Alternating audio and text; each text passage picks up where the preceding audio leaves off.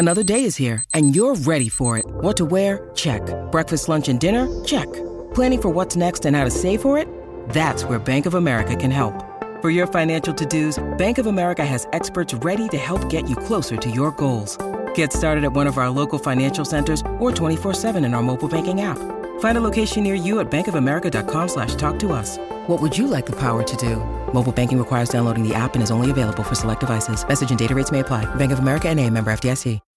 When you need mealtime inspiration, it's worth shopping Kroger, where you'll find over 30,000 mouthwatering choices that excite your inner foodie. And no matter what tasty choice you make, you'll enjoy our everyday low prices, plus extra ways to save, like digital coupons worth over $600 each week. You can also save up to $1 off per gallon at the pump with fuel points. More savings and more inspiring flavors make shopping Kroger worth it every time. Kroger, fresh for everyone. Fuel restrictions apply.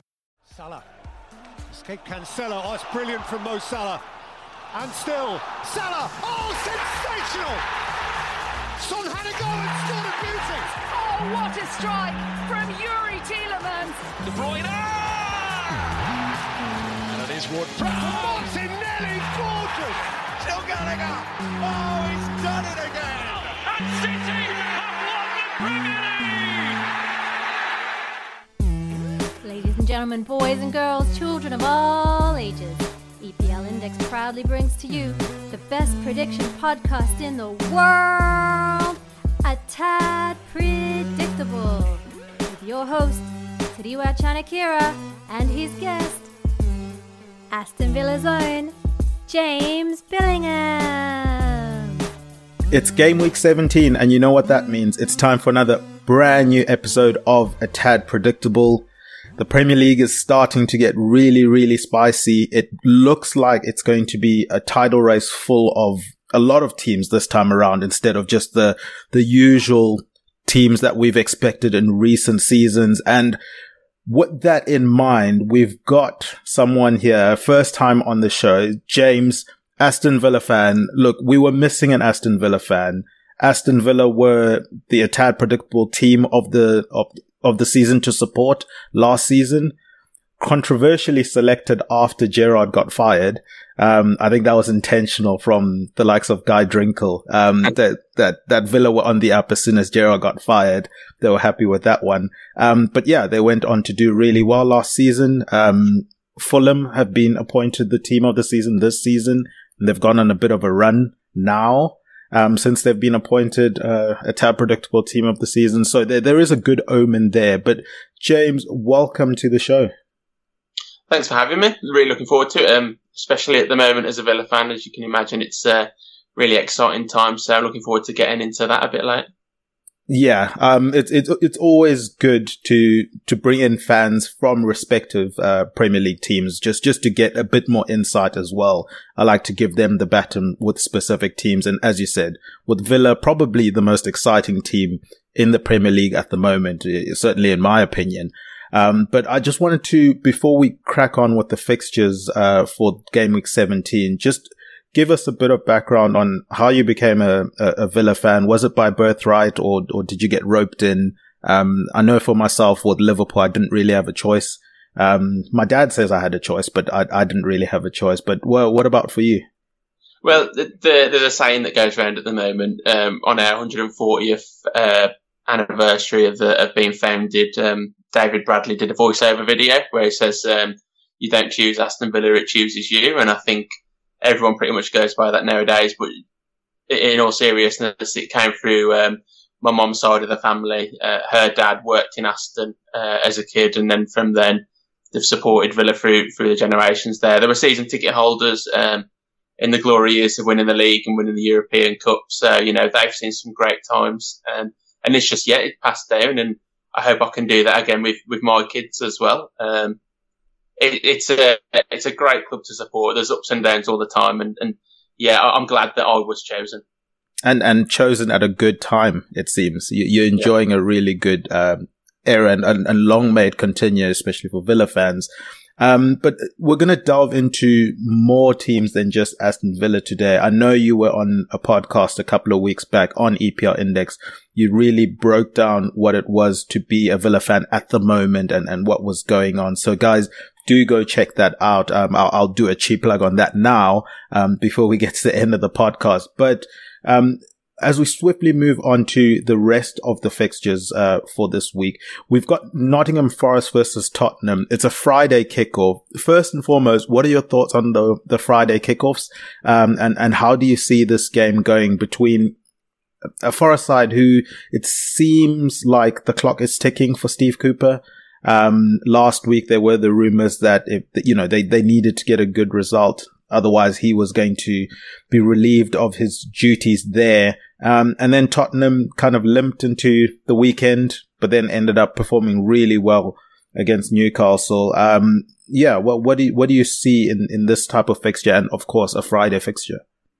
Um, I, I, personally love a, a, Friday fixture. You know, you finish your working week, uh, like well, for, for, many people, and you can get back. And if you go into the game, especially, you get back, you get ready, you go straight out.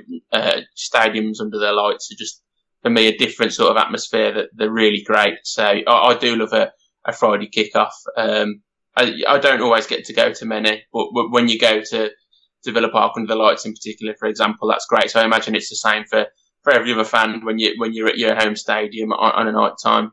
But yeah, the, the Forest situation is really interesting to me. It was only a few weeks ago that they beat us. They beat us 2 0. Um, they look like a, a pretty well drilled side, but, you know, recently they, they've sort of been easy to, to get at, really, um, and, and, struggling. Obviously, they are missing uh, Awoniyi at the moment, who I think is a, a really great outlet. Uh, one of the, for me, one of the best strikers outside the sort of big strikers in the league. I think he's so good at so many different things. You know, started the season really well as well, didn't he? So they will miss him, but they have got quite a nice squad. Um, I think from the outside looking in, which isn't always the same as when you're obviously within a fan base, I think Cooper needs a little bit more time to, to sort of prove he can evolve again because, you know, he got the job done in some sort of fashion last season. And I think he's trying to build something and it is, it's easy to say from the outside, as I say, but I think you do need a bit of time when you're in that sort of situation with how they've brought these players in. And then on, on Spurs' hand,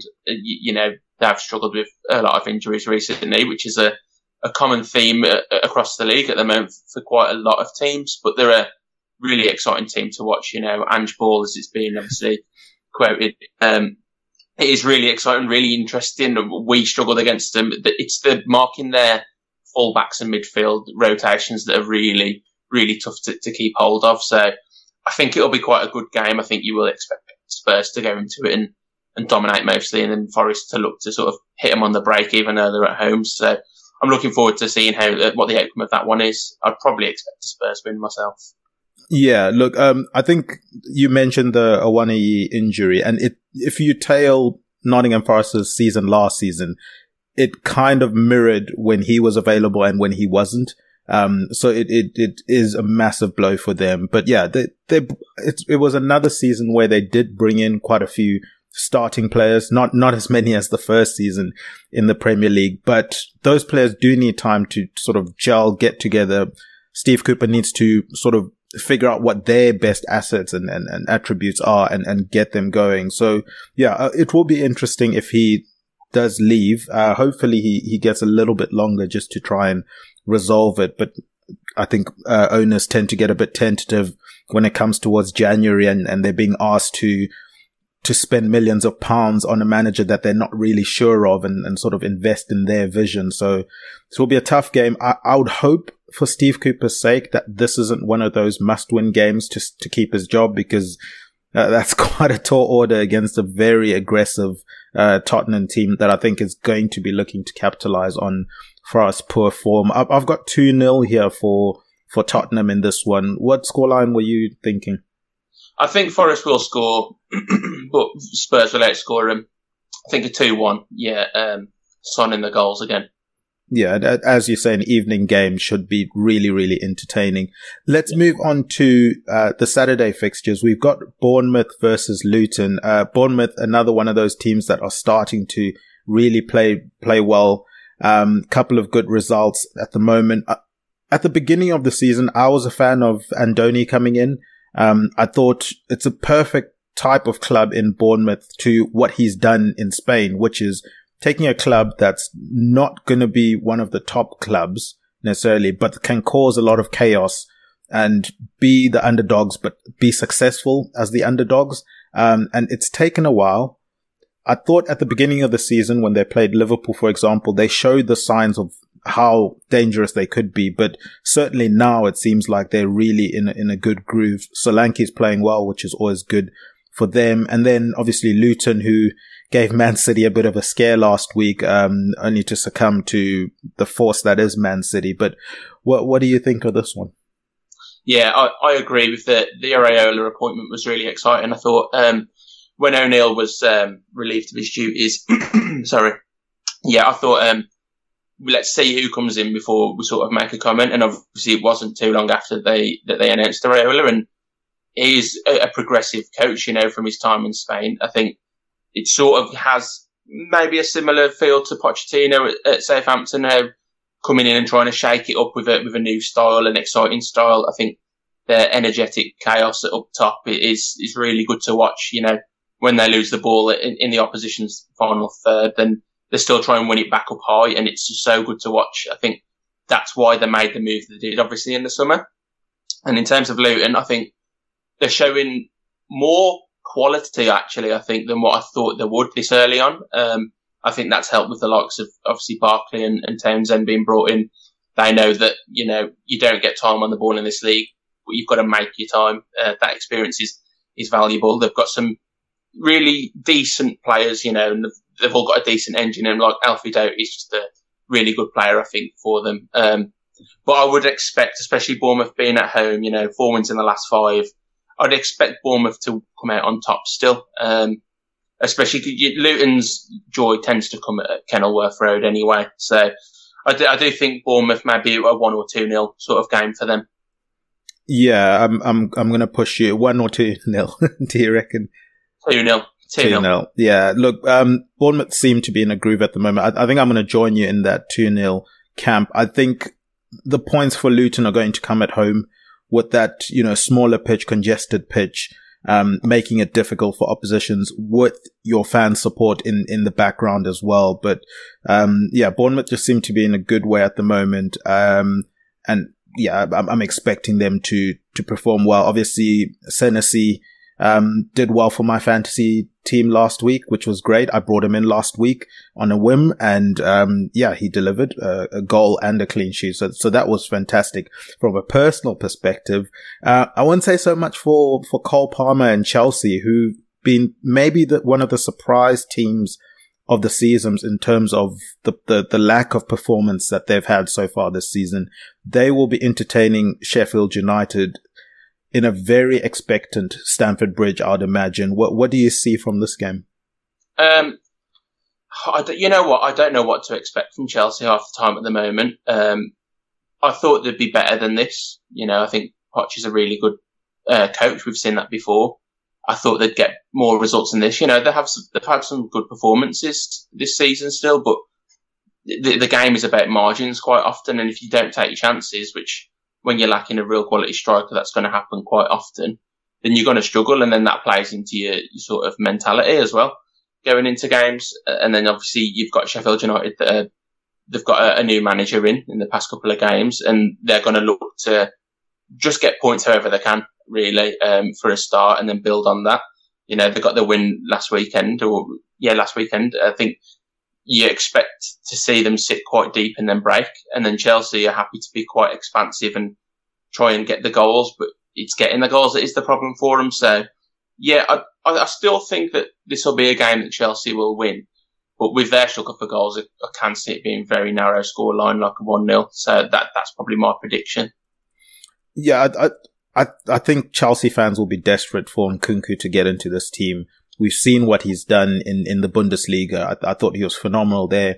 Um, and Chelsea was smart to sort of tie him up quite early at the beginning of the previous season before even, you know, and, and letting him come the next season. I think he adds a little bit more goal threat when he gets into that team. Jackson, I think, was always brought with the intention of being the number two for goals.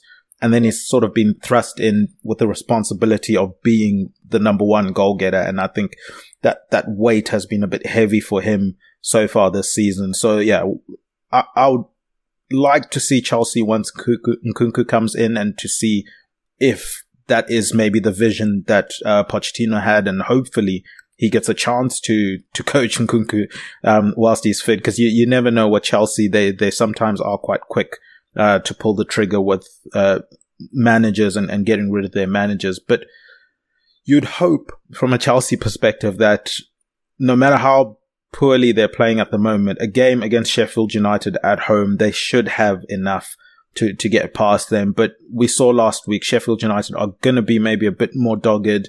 Um, wonder goal uh, in, in terms of how they got their win last week, their 1 0 win. Can they replicate that? I, I don't think they can too often this season. They, they're going to need more, maybe, um, traditional goals than, than wonder goals. Um, and, and until I see that, I can't really back them to get much from this game. Um, I've gone 2 0 Chelsea. Um, I think their quality is, is going to shine through in this one. And I guess for, for their sake, they'll just look on to, from Pochettino's perspective, look onto the January transfer window because he, he was talking in the media that, you know, he, he needs more signings. Could you believe that? um, well, yes and no. I think what you see from at the moment, you, you expect them to continue spending, but where does it end? You know, I think you see from the best managers that come in and they improve what they've, what they've already got anyway. Um, so yeah, you know, the, the standout one, other than having Nkunku already, obviously, is will they go for uh, this big striker? You know, I think been a lot of talk over Victor Osimhen quite often, hasn't there? So, I mean, he would cost a serious amount of money, but we've seen Chelsea are quite happy to spend that. But where's their boundaries? So it will be an interesting January to watch what they do. Um, but I expect him to improve what he's already got. You know, I think sometimes maybe going back to basics a little bit when with, with his distances. I think you can get at him quite often. So I think maybe focus a bit more defensively. And when you've got someone that can take chances a bit more like Nkunku, I think maybe they'll get a bit more joy then.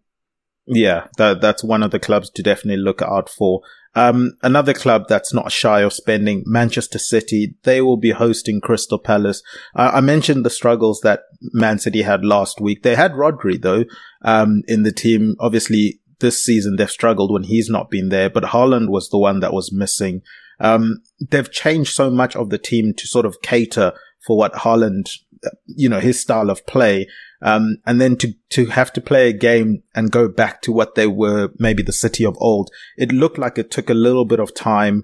And if there's a club that likes to have space and, and sort of pass the ball around in space, it's Man City. So I can, I can see how a, a game at Luton is very, very difficult with not enough space for them to, to sort yeah. of move the defenders the way that they usually like to and, and manipulate that defensive line. So I'm sure they'll be happy to be back at the Etihad. Um, the good thing for them is they, they don't have to really worry about uh, Champions League this week. They're already through. I think they're topping the group guaranteed. So it's just pretty much, I'm assuming a rotated squad. Um, obviously at time of recording, we don't have that information, but it would be a rotated squad midweek or at least people that need to get minutes will play and then gearing up for Crystal Palace, who I thought were very unlucky against Liverpool last week. They were an Alisson performance short of winning that game. Um, and I can see why Liverpool are desperate for him to come back into the team last week, having been injured because he put in a, a world class performance, which happened to keep Crystal Palace at bay long enough for Liverpool to wake up. But um, for me, I think the Ayew suspension is bigger than what it may seem. I, I know from speaking with Crystal Palace fans, he's not necessarily the the player that you pick out as one of the key players in the team, but I do think his hold up play is so crucial, especially for a team that likes to sit back and play on the counter attack.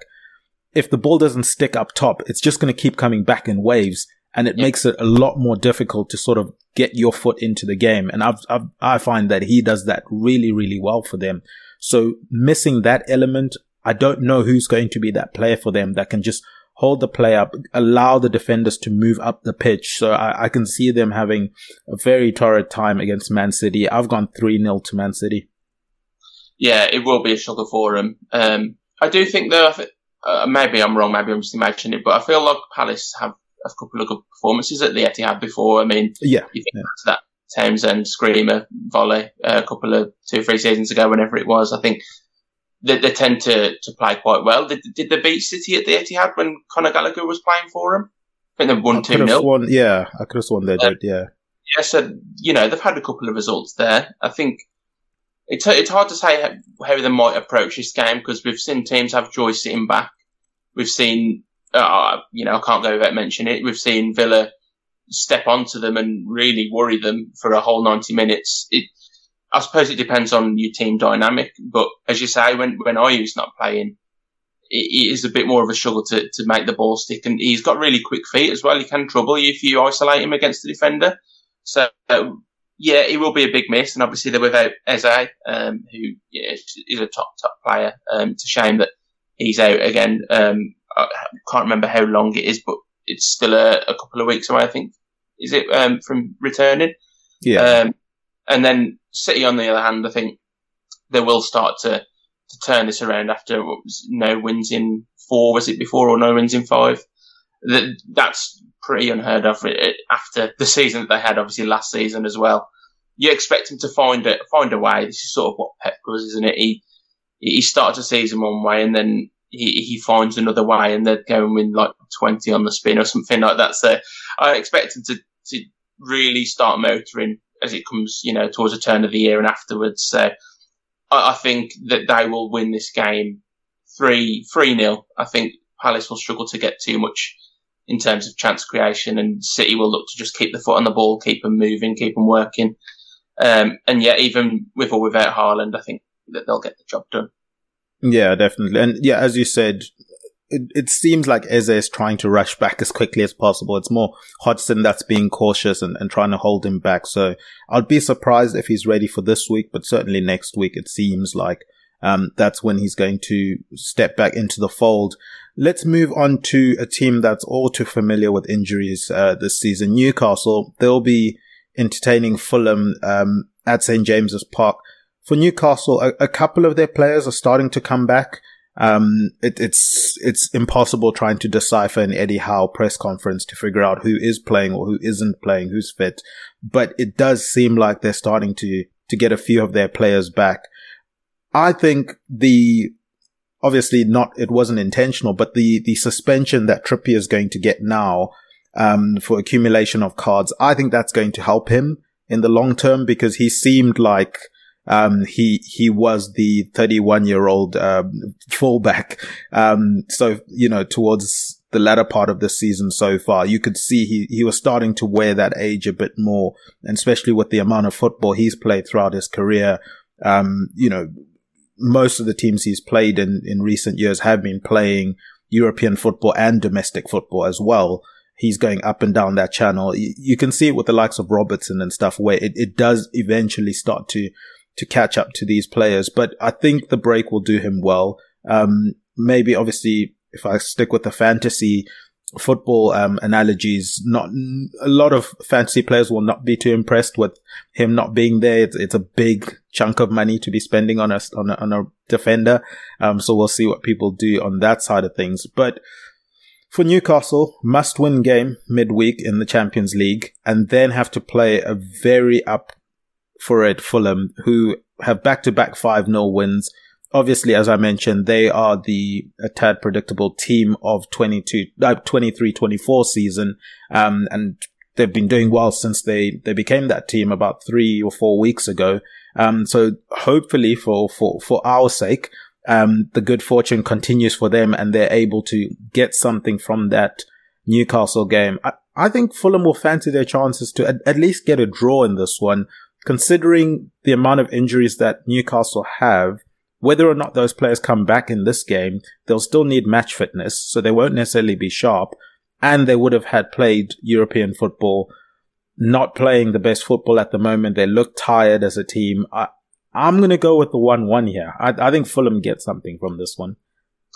Yeah, I, I find it quite tough to call because I think you know Newcastle at St James's Park are quite a different animal. Um, you know, with the crowd behind them, they can really get going. But On the other hand, you've got Fulham who are in form and they look really good, playing some good football. Uh, Raul Jimenez obviously back in the goals as well, which is really big for him. Um, um, you know, even though he used to cause us problems when he was playing at Wolves, I, I think it's nice to see because after an injury like that, and obviously he went so long without a goal, it's, it's a nice story to see him back and playing and happy and scoring. So, yeah, that is good to see. But yeah, I watched the Newcastle Spurs game and you could see Newcastle were looking a bit jaded and the, the, the, the effort that I had to put in in that PSG game alone would have took so much out of them. And, you know, especially with how it ended, that takes a lot out of you mentally as well. And yeah. you're quite draining. So, yeah, I think you are starting to see the toll being taken on them. And, you know, as, when you partner that with injuries and the things like the Tonali suspension as well, which doesn't help at all. And they will be happy to see some faces coming back into the fold, um, especially like your Longstaff and Wilson. I think when you've got Longstaff in the heart of that midfield, the engine that he's got on you, the way they play, I think it's really key. You know, he's been really good for him. I, I, I will struggle to call this result, but I'd probably have to still say Newcastle come out on top just about with 2-1. Don't think they'll stop Fulham scoring. I think they will catch Newcastle cold at the back at some point, um, with, with, the extra energy they should have over Newcastle. But yeah, I, I still think that Newcastle get the, the much needed three points. So I'll stick with the 2-1 Newcastle.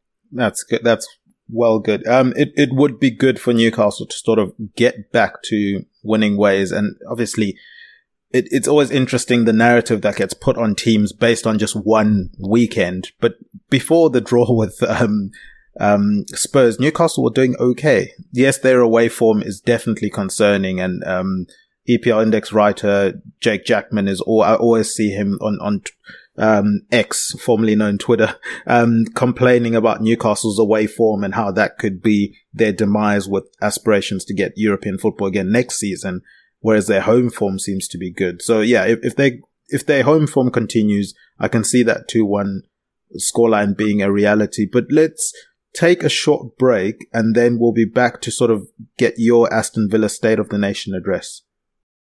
All right, we are back. Right, so Aston Villa. Is there a team that's if if we were to do power rankings in the Premier League? I'd probably put Aston Villa at the top of the power rankings at the moment. It seems like everything is going right for you guys. But what what do you make of of this season that you guys are having? It, it's it started last season, but yeah. Yeah, it's it's been incredible. You know, I, I think we were we were just talking about the the Newcastle home form away form thing, and you know, there's been quite a lot said about Villa's away form as well, which it's quite middle of the road. And when you put that into perspective, that if we improved that where we could be already, it's it's it's remarkable. You know, the change that we have seen over the past year and a bit that he's been here, and when you take into account that we've had, you know, Euro, European Conference League football this season as well, which, you know, you, you, can say there's a caveat that it's not of the highest quality, but, you know, when you, when you're travelling still, playing the games, and we've, we've had some tough games still, uh, I think it can take its toll, but he's not even making too many changes either from week to week.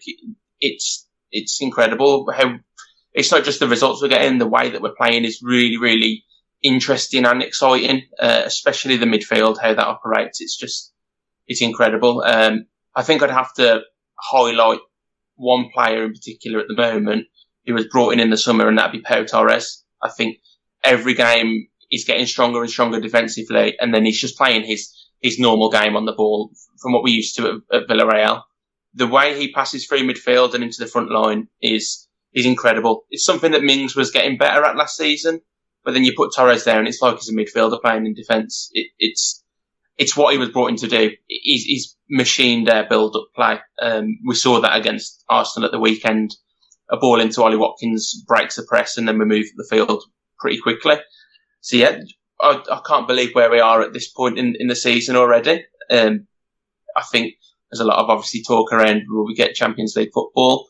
Are we are we title contenders, which is just really strange to to hear. But for me, it's just about getting carried away in the moment because you know we, we know how quick football changes. Um, we've had some ups and downs ourselves over the past decade or so, being relegated, promoted again, and then nearly relegated, and then just wavering around, and then the Gerrard era, which was really turgid towards the end. You know, I think there was quite a toxic feel around the fan base around it. I think everyone was fed up, and then in comes you know European specialist Unai Emery, and since then we've not looked back. So you know you, have got to enjoy the great times while while they're here, and I, I think that we will have a really solid season. Be- before the season, I'd have said you know I'd take a European place again, considering that we are in Europe and we've got to play the league as well at the same time and the, the domestic competitions as well. It's a it's a long season. Um, so I, I, would still take that top six, top seven. Um, but you know, after the start we've had, you,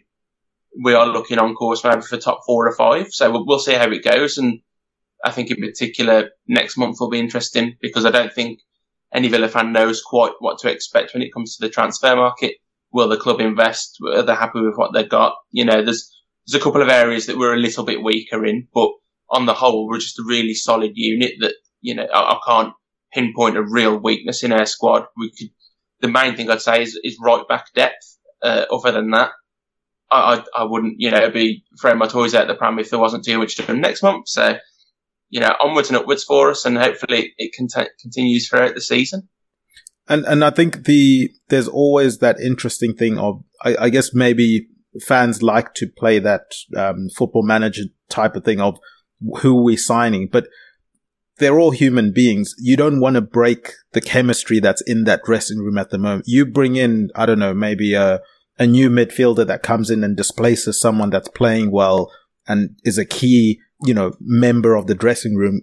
That could have issues and, and ramifications to the teams as well. Sometimes we, we forget that element of things, but, um, I, I have enjoyed, uh, watching, uh, Aston Villa over the last, it, it's been a year now, pretty much um, since Unai Emery came in. I, am I like when you mentioned earlier in the podcast about Chelsea and, and the signings that they'll be making. And well, you're looking for managers to improve the players that are there. Look at the likes of McGinn. Look at the likes of Leon Bailey. These are players who it looked like, okay, are, are they still going to have a future at Aston Villa or are they just, you know, squad players that they they they're starting to get their prominence back, should I say, especially for McGinn getting it back. Uh, Bailey, we saw the talent he was uh, at Leverkusen. He came in with, in, in my opinion, came in with a lot of expectations.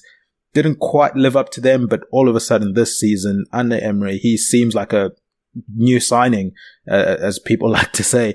Um, and then you've got Diaby as well there. So if those two are just rotating purple patches throughout the season, that would work perfectly. Um, in terms of squad depth, uh, from, from a creative attacking standpoint, Ollie Watkins playing phenomenal football at the moment.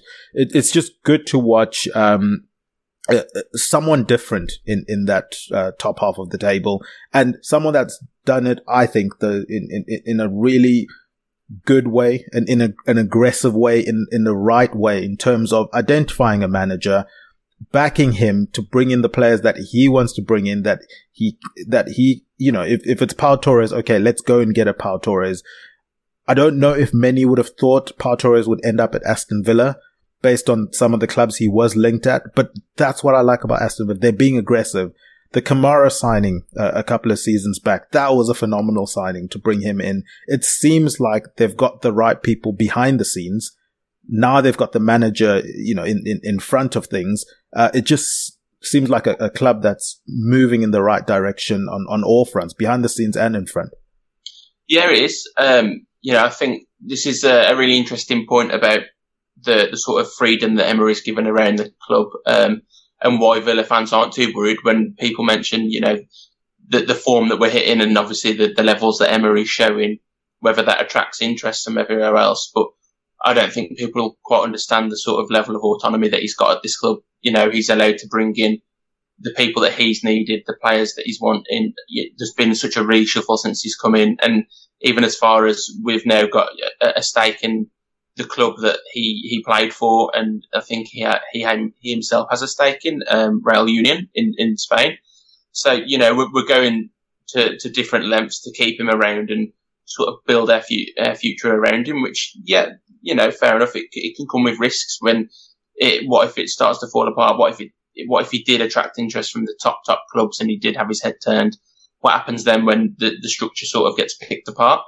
But I, I, I, have never been so positive that we will be fine and that he would, he will be staying. it is it is such a re- interesting history that we've had, like recent history.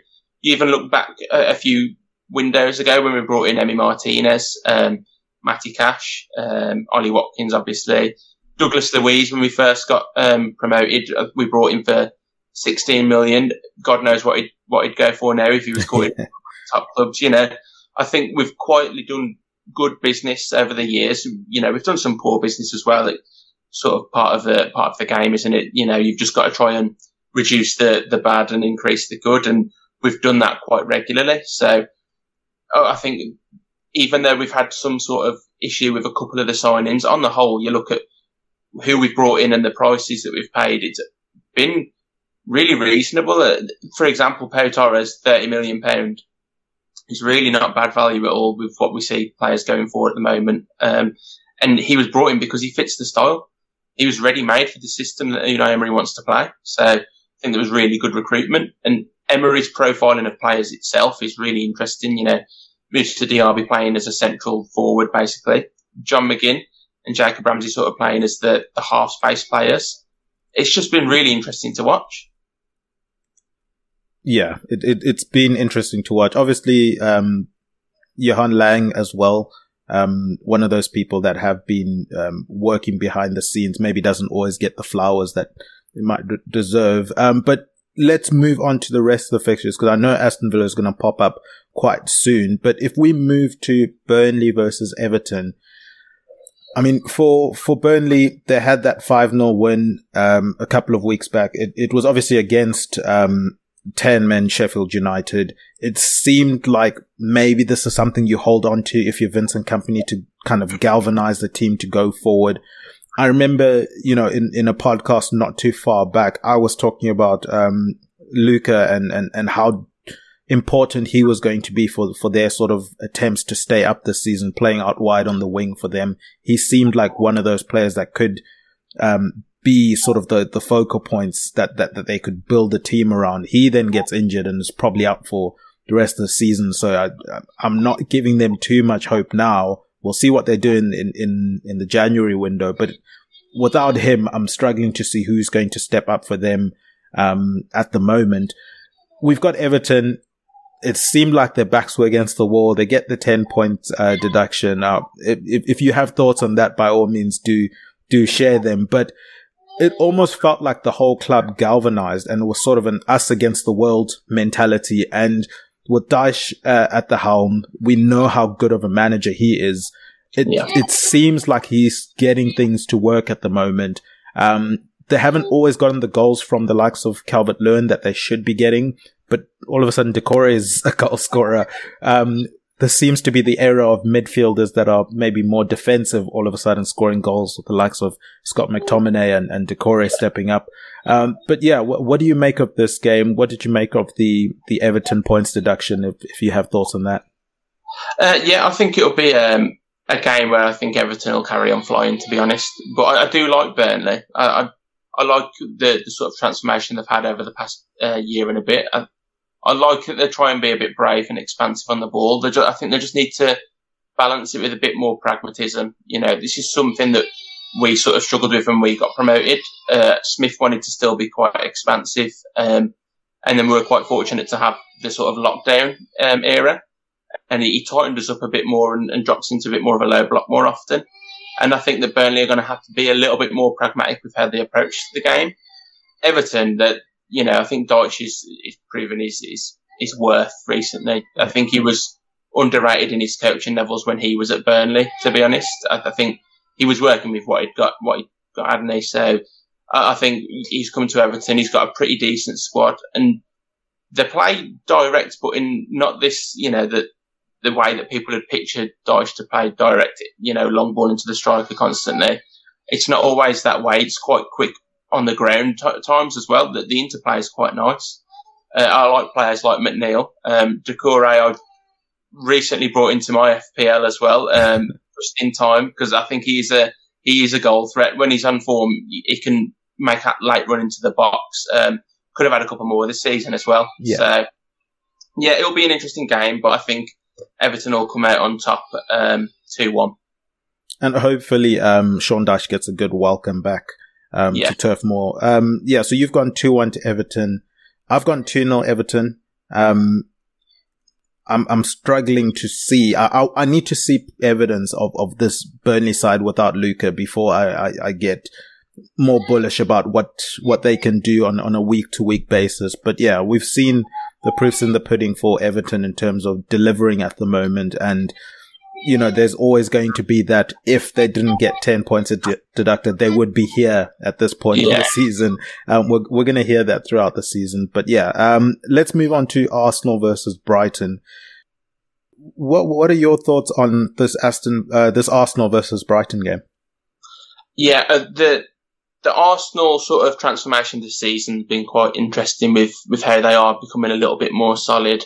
I think the most interesting thing for a lot of people is how Havertz works for them. Um, I think he brings a serious upside off the ball and, and, aerially as well.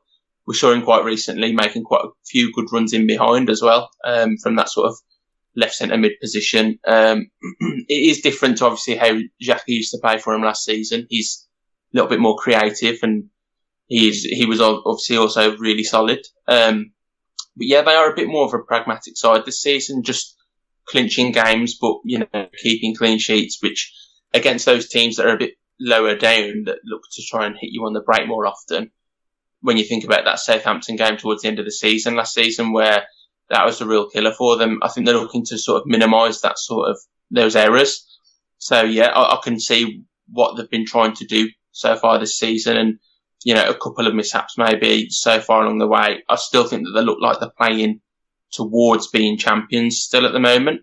Um, still see what maybe they could do in January. I think that that might depend on what sort of funds they could raise as well. Um, because I think, you know, they did spend quite a lot in the summer uh, uh, as well.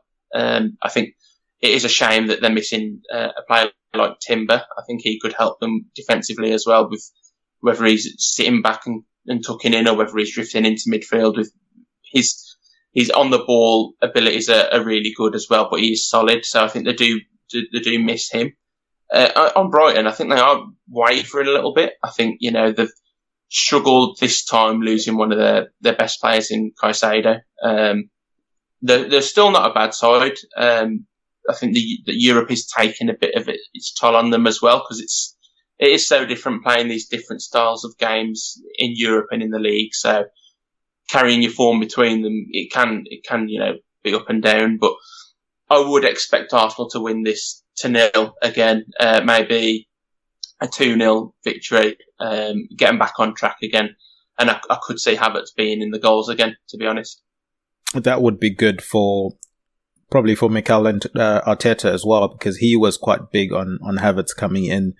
Um, let's move on to Brentford versus Aston Villa it, it, it, used to be, you know, Ivan Toney or bust. It, it became or bust this season. He's unfortunately injured for what seems like the rest of uh, 2023 penciled into becoming back uh, around 20 January. So it's a big blow for them. They they need to figure out a, a new way to win games without him necessarily being the outlet.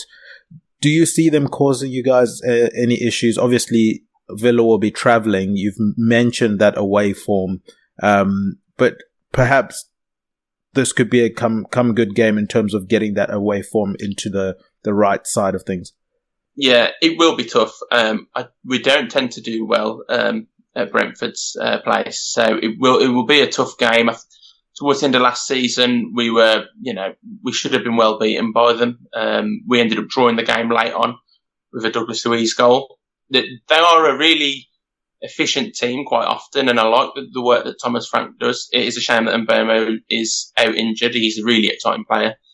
Um, they've still got a really strong team. You know, I really like Wissa. I think he's a good player. Yeah. Um, and I think that Schade has got a, a, a, big future ahead of him as well. I, I, think that sort of athleticism in the front line is, is really admirable. Um, and as he develops, I think he'll be a really good player. And I think that sort of thing can be a problem for us in behind because as I say, we do look this season to be a little bit more expansive on the ball. We do step up the pitch.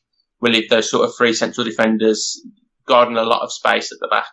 So I think, you know, if, if you can hit us maybe on the break, you can get a goal. Um, when it comes to building up against us, it's more of a struggle with our, a really good offside trap and high line. We play that really well. The, the stats on it are incredible. So I think they're going to have to be on their game, but so are we. You know, they're a good side, especially at home. And I think I don't want to go against us at the moment. You know how how solid we are. Um, so originally I was going to say a draw, but you know I'm going to go for us to sneak it two one. Nice. Yeah, I've, got two one written here to Aston Villa as well. And obviously, if if this result does come true, um, it it leaves Aston Villa in a very very good place in my opinion because it would mean then the next game week a win for Aston Villa and the lowest it would be would be second because we know Liverpool and Arsenal play each other. Um, whether it's a draw, win, loss, however that game shapes up, two wins on the bounce for Villa takes you into second place. Then probably people will start to also look uh, a, a, bit more seriously at, at, what Aston Villa are doing. But I, I think from my perspective, um, they are in the title race for the sole reason that I've not, and I, I don't know, maybe if you have a team that you've identified, I've not identified a team that is built like the, the Man Cities, the Liverpools of, of recent seasons that um, I look at them and I'm like, okay, I can see the, whether it's the, the, the makings of, or I can see their pathway to, to dominating this, this title race. Liverpool, I think they've got issues, uh, defensively. They obviously don't have a defensive midfielder at the moment. City, it might be just they've been going for too long. You know what I mean? It's what, four seasons now? Going and winning all the trophies last season. That's got to take a toll at some point in time. Arsenal, um, I still think they're missing one or two pieces to to be sort of a dominant team to run away with things. So I think it's going to be a closer title race. There are going to be multiple teams in it this season. So why not Aston Villa in, in this moment? And if, if there's anything in my pers- perspective, as long as you, if you're not Man City or maybe a Liverpool and Arsenal, just make sure your team's ready in case those teams aren't the teams that they expect to be. If, if, if no one's going to get 90 points this season, I want to make sure I'm at least still hitting the 80s because then I've got a chance. If yeah. they then go and score 90 points, okay, fair play. They've got those massive squads. They've got, you know, sometimes it's, it's difficult to keep up with them, but if they slip up, I want to be in the conversation. And at the moment, Aston Villa in the conversation. Yeah. Um, as, as, I said, um, before when we were on Arsenal, I think they were looking like they're heading towards being champions for me, but I, I, I really don't think it's a runaway title this season. Yeah. You look at the league, it's been quite balmy, you know, Luton close to taking points off both City and Arsenal in a week, you know, okay, they fell short, but you can see that the league itself is quality. Even the, the bottom three teams will cause a team a problem at some point this season. So as you say, it is about being ready. And if you, you know, kicking it around that area still as it comes to March, April, May, then you're in with a shout. And as I said before, you might as well get carried away when you, while you're in and around that area. So yeah, I, I do think that we're in a, a title race. Um, I think we aren't, I, I, wouldn't back us to win it right now. Um, purely because I think you, you do have those squads of Arsenal and City. And I think if City get Kevin De Bruyne back and firing like he can be, I think that, that dynamic between him and Haaland can, you know, get them many points itself. So yeah, it, I, I, don't see a standout, you know, sweep sweep the floor with it by by April sort of winner. I think it will go pretty close to the wire as we come into May. Um, I'd love to see us still around that top three or four and, and within touching distance. You know, it, I think we are capable of it. I've seen this team go from strength to strength, and if we did do something next month in the market to, to strengthen as well, then I, I can't see why we can't consider ourselves challengers. So yeah, we'll see how that goes. Yeah, and as you said, enjoy the ride, um, yeah. however long it is, um, because you never know as a fan when it might stop. Um, we're currently, obviously, Man United playing by um, Bayern Munich at the moment. Um, it almost seemed at one point Man United would never not be in a title race, and and we've seen what's happened. You know, these last couple of years. So you never know what could happen in, in football. Um, West Ham versus Wolves. West Ham obviously humbled uh, last time out by Fulham in, in that London derby. I think from my perspective, and I'm not trying to take away from the performance from Fulham, which I thought was phenomenal. I do think some of those West Ham players already had their eye on Thursday's game. They know it's a must win. They need to top the group to sort of guarantee their through to the the, the next round, um, not having to play sort of playoff matches of, of, of that ilk. Um, so I, I do think that was part of it. And if their game this week, midweek, is a close game, is an intense game, and they have to sort of put a lot of effort in, I'm sitting there as Wolves thinking, great. if I'm Wolves, I want it to go as long, as physical, as long, as hard, as intense as possible. And hopefully for them, um, you know, it, it makes the, the, the game a lot, maybe not necessarily easier, but, but playing against a team that would have maybe exhaust, exhausted themselves midweek. I don't know yet, um, at time of recording, if the likes of Pedro Neto will be back for this game. They were targeting this game as games to be back. We saw what he did, uh, at the beginning of the season before his injury. If he comes back, I, am predicting 2-1 to Wolves, but if, if he's not there, I'm going 1-1. Yeah, it will be interesting. Um, I think I agree with, with West Ham. I think their eyes were on Thursday. It is a big game. You know, I think they have to target that Europa League run because you, you know, you win the Europa League, you get into the Champions League. So you have, while you're in it, you, you have to try and win it. So I can understand that to an extent, but you know, I think when you're playing with your eyes on one competition and you take it off another, it can, that form can start to play its part in the other competitions as well. So they do need to find that sort of balance. Um, I think they've got a really nice team. I think that when I have a go, um, they can get the points like they did against Spurs. You know, took the handbrake off a bit at a half time against them and they ended up winning the game. Um, yeah, I, I, think they're a good outfit. They're just, I, I don't know, there's something that stops them sometimes. I don't want to say that Moyes is too negative because I think that you know, can, they can play some nice stuff at times. We've seen that. So maybe it is part trying to rest their legs a little bit more because of the extra competitions. But when you've got Wolves coming into town that have got such running power, um, I don't think you can give them too much space. Um, as you say, if Pedro Neto is available, then he can cause damage to any side in the league. I think he's such an exciting player. I think he could play for one of the top teams. He's got the, the ability to hurt teams that leave space in behind or, or the ones that deny you space. He's such a good player. So if I think if he's playing yet, it's going to be an even harder task for West Ham, even though they are at home. Um, it's a tough game to call. I, would probably go for a draw, a one-one. I, I, don't think that West Ham can afford to not win this game after the, the Fulham game. Uh, uh but I do think that Wolves have something about them in in the games away from home. So yeah, I'll stick with a one-one. All right, let's move on to the last game of this game week. Obviously, maybe for many people, the game of the weekend. It's Liverpool versus Man United at Anfield. What are your thoughts on this one? I always look forward to this game. Um, you tend to know what's going to happen when Liverpool face United now. Um, United, I just, I look back 10 years and think this is crazy to watch them be so, unidentifiable.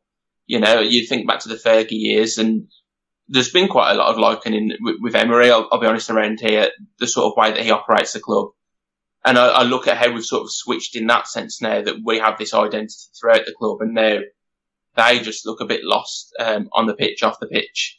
I d- I don't know really what, what they do on the pitch. I watch them and it just seems like moments and that's not good enough for a team that's obviously vying for a, for a title, which should be their aim every season as Manchester United. And when Liverpool come to town or when they go to Anfield, it tends to be a really tough game for them. When they're on their game, they, they can turn up in these sort, you know, a rivalry form can go out the window, but this Liverpool side and with how United are faltering, I, I could only see a Liverpool win, to be honest, and I, would probably say convincingly again, a, 3-0 to be, to be honest. I, I don't see United causing too many problems even on the break. Yeah, it, it's not a good time to be playing Liverpool if you're Man United in recent history. Obviously, the 7 0 is still probably quite fresh in a lot of these Man United players' minds. Um, I think a, a, a big thing would be whether or not they're out of Europe. If, if they're dejected, you know, having not gotten results the way they're meant to go um, in Europe and, and they're out and now they have to go to Anfield. It might get messy again. Um, we know what Liverpool do at home. Um, I think they've won every single game at home this season. So it, it, would be hard for me, even when they say form goes out the window. Sometimes, yes, form goes out the window, but that's usually the case when the other team has a belief that they're going to go and cause them problems. I don't know if this Man United team has a belief. I, I don't know Bruno Fernandes personally. I don't, I don't know what's in his head, but him getting that suspension for this game seemed a bit weak, in my opinion. It, it seemed like he wasn't keen to go play this game. And again, if your captain's doing that, um, what does it say? You know, what, what message is he sending to, to the rest of the team? So I'm, I'm worried for their, for their fans, um, in terms of what they can expect at Anfield. I think Liverpool want to make, uh, a statement. And as I said, if Liverpool win this game, it then goes to that next week against Arsenal where it's going to potentially be a, a top of the table clash. Um, if, if everyone wins their game. So it, it, it just seems like a harsh game for Man United. And as I say this, they, they've just conceded. Um, so yeah, it, it, it, I, I wanted to say 3-1. Um, I, I, I'm still not confident of Liverpool's defense. Yes, Alisson is back. He makes the world of difference. To me, he's the best goalkeeper in the world. Um, and, and it shows week in, week out with, with his performances. But I still am wary of Liverpool without that defensive midfielder. We know Man United are probably going to play on the counter attack. Liverpool aren't going to have that player to break up those counter attacks.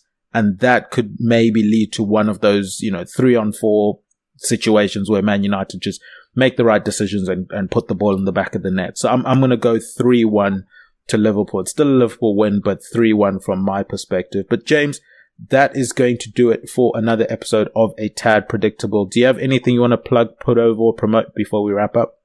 Uh, yeah, uh, I, I co-host, uh, co-host on the AVFC uh, Faithful podcast. Any Villa fans or non-Villa fans that want to take a listen whenever we play your team or, or, anything like that, then you can find us on YouTube. You can find us on Twitter. Um, the AVFC Faithful, who we actually represent, is on Twitter as well. That's his handle, the AVFC Faithful. Uh, and we are on Spotify as well. So yeah, go and check us out. Awesome stuff. Uh, from my end, guys, go and check out all the content on EPL Index website, match previews, post-match reviews, player performances, and then all the news you guys could wish for. Obviously, the transfer window is creeping up quite quickly. Um, so if you guys want to keep up with what all the gossip is and, and, and all of the news regarding transfers, go check out EPLindex.com. Of course, go and check out the daily podcast show. It's the Two Footer podcast with Dave Hendrick um, where he discusses the hottest topics in football. Also go and check out the flagship show that runs weekly. It's the EPL Roundtable where Kev DeVries sits down with respect, uh, panelists from respective EPL teams. They do reviewings and previewings of the happenings around the EPL. Those are usually out su- Sundays or Mondays. Go and follow this show on the Twitter page at a tad predictable go and um, follow at EPL Index. Subscribe to EPL Index podcast channel on your podcast providers. Give us five stars. Write positive comments. That stuff really does help us out. Also, obviously, go and check out everything James has said. Write positive comments. Give them five stars on that on on YouTube. Subscribe, likes, all of that good stuff. I've been Tadeo Chanakira. You can find me on the Twitter handle at Tad Predicts. Huge thank you to Obi Semenya. He's at John Empire SA and Jody McInnes. She's at Spursy141 for our guest intros. Our producer behind the glass, Mr. Guy Drinkle. He's at Guy Drinkle on Twitter. He's been James at the Holte 1874. That's at the H O L T E 1874 on Twitter. And remember, Chisinga Perry, Chinoshura. And still, Salah. Oh, sensational! Son had a go and scored a beauty. Oh, what a strike from Youri Tielemans. De Bruyne! And it is Wood. Martinelli, gorgeous! Still Gallagher! Oh, he's done it again! And City have won the Premier League. Sports Social Podcast Network.